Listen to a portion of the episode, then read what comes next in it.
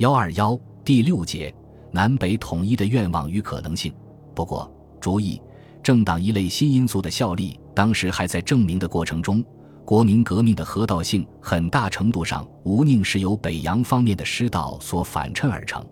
前面说过，伴随着北洋体系老成凋谢和未受或少受教育及职业军事训练的一批新军阀兴起的是行为准则的转变，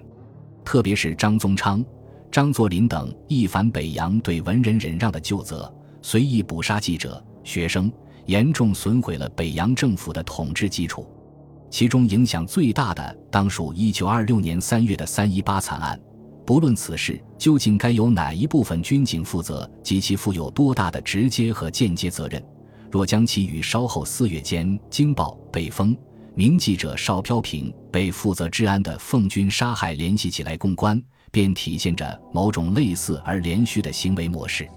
关于三一八惨案，可参见本书第六章：学生运动是民国的新事物。中央政府以这样的方式杀学生前所未见，连江南的北军孙传芳也认为政府应为此负责。他和陈陶仪联名通电说：“政府早日既疏于化导，临时又过于张狂，枪杀多命，演成惨剧，谁无子弟能不痛心？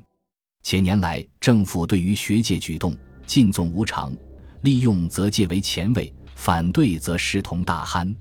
这是相当敏锐的观察。日益热心政治的学界，当时已成为一股颇具影响力的社会和政治势力。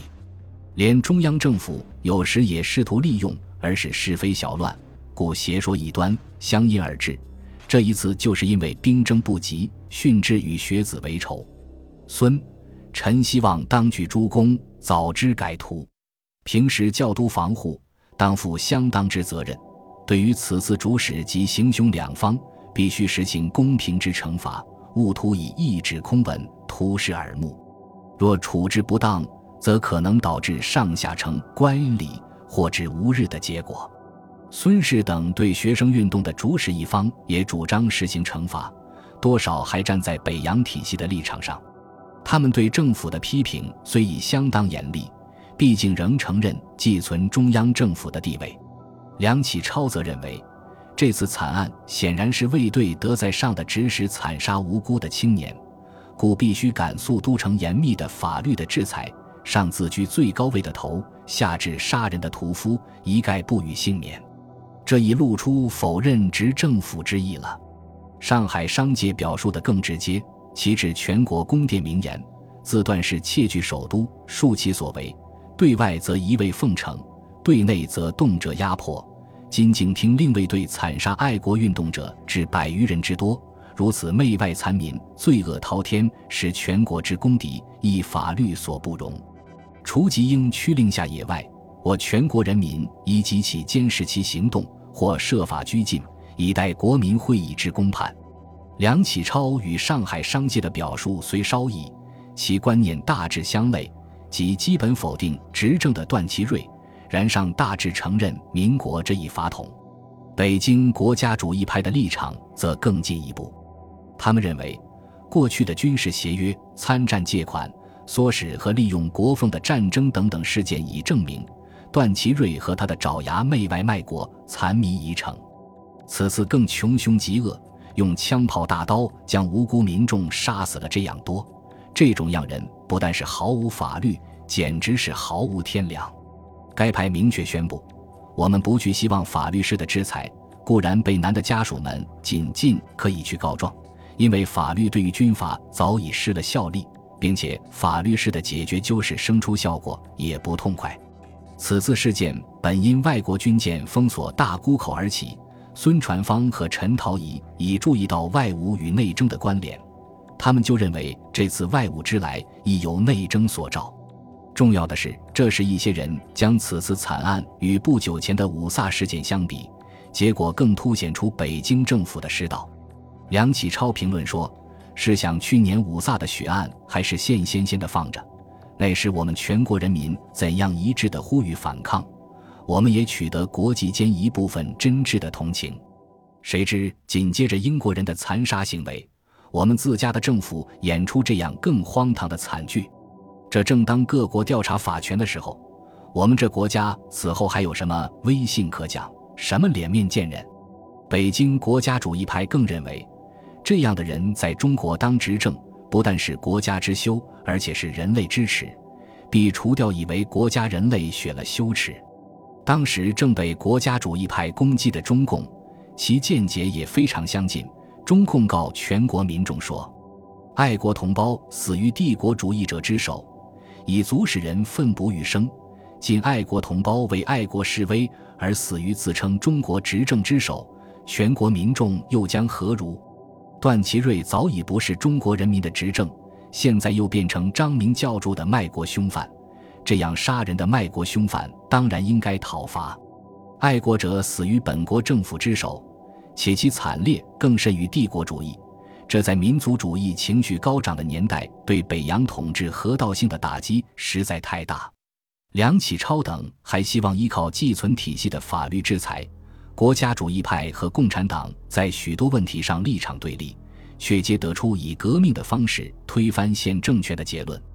这两个政治团体在当时都没有足以将造反落实到行动上的军事力量，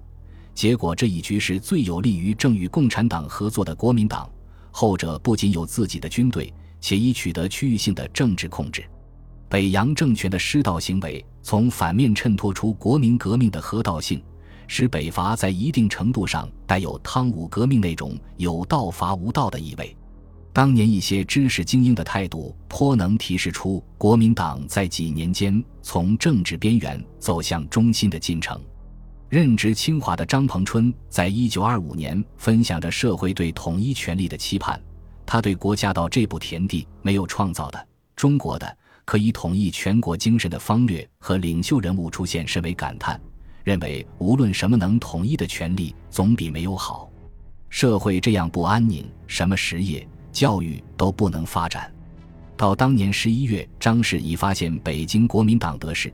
这大概与冯玉祥对北京政局的影响相关。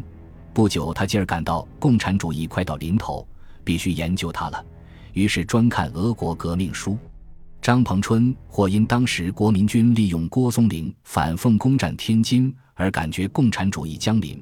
这从一个侧面反映出北方反斥的部分成功。即学界中有人已接受冯不赤化的宣传，故誉为适应新潮做准备。但国民军之得势带有回光返照的意味，其很快就败退西北，倒是更加赤化的南方国民党愈来愈显现出得到的趋势。倾向自由主义的胡适在一九二二年上与人共同表示：“我们不承认南北的统一是可以用武力做到的。”他后来却承认，民十五六年之间。全国多数人心的倾向，中国国民党真是六七十年来所没有的新气象。胡适自己就是这些人中的一个。他那时对新俄和国民革命的积极赞许，恐怕还超过一般读书人。对相当数量的新老知识精英来说，二十世纪二十年代时未出现一个足以使其从内心折服的政治力量。他们此时的心态，大约可以两害相权取其轻来形容。据沈刚博回忆，胡适一九二六年秋在英国大说国民党的好话，即因为他本人虽反对武力革命同一党专政，但是革命既爆发，便只有助其早日完成，才能减少战争，从事建设。目前中国所急需的是一个现代化的政府，国民党总比北洋军阀有现代知识，只要他们真能实行三民主义，便可有利于国。一般知识分子是应该加以支持的。最初反对后又转而支持北伐的共产党人陈独秀也分享着类似心态。他认为，与民众合作的军事势力，即不幸也形成军事独裁的局面。他们的军事独裁比北洋军阀的军事独裁总要开明一些。陈氏知道，开明的军事独裁至多只能造成统一的中国，而不能造成民主的中国。但一个有武力统一的中国，至少可以结束战乱的局面，为一个民主的中国打下基础。简言之，中国当时政治局势的错综复杂有增无减，十处分裂的南北双方虽皆主张南北应统一，其实自身也很难统一。当时的情形是谁能先统一内部，实可言统一全国。苏共中央考察中国状况的布伯诺夫使团总结其对中国的观察说：北方包括华中和南方存在着两种基本上不同的政治局势。南方已经度过了某些中国军阀、军事买办连绵不断的武装冲突时期，日益强化的国民政府在发生作用，而北方的情形正与此相反。那里作为独立的社会政治力量的各派军阀之间的战争仍接连不断，这一观察基本看到了北分南合的发展趋势，特别是两广和湘南的结合已形成一个相对统一的数省势力范围，而其政府的领导作用也强过北方。当然，南方的军事政治整合虽皆取得一定成效，仍尚不足以结合成一个相对稳固的整体。北伐在某种程度上还是一种解决内部矛盾的权宜之计，但这一权宜之计能够提出并付诸实践，正因国民党尚存统一全国的愿望。后来北伐见得人心，在很大程度上即因其提示了实现全国统一的可能。此时南北双方又一区别在于，北方共同的反斥较多停留在口头上，而南方共同的北伐却进入实际操作。北洋已消极，而国民党正积极，皆相对而言，北洋的失道，更使国民党的北伐不再是地方对抗中央，反成为有道伐无道。攻守之势既易，北伐胜利的基础已经奠定了。本章所使用的一些资料，程汪朝光、谢国兴、杨奎松、王启生、冯小才指点，特致谢晨。也非常感谢南京第二历史档案馆。特别是万人园馆长、斯坦福大学胡佛研究所图书档案馆，特别是馆长马若梦教授、台北国史馆、台北中研院进士所档案馆，特别是庄素华小姐、中研院十余所图书档案馆的热情帮助，中研院进士所张淑雅教授的研究助理林志晶小姐拨冗协助复印资料，极为细致周到，亦甚感激。本集播放完毕。感谢您的收听，喜欢请订阅加关注，主页有更多精彩内容。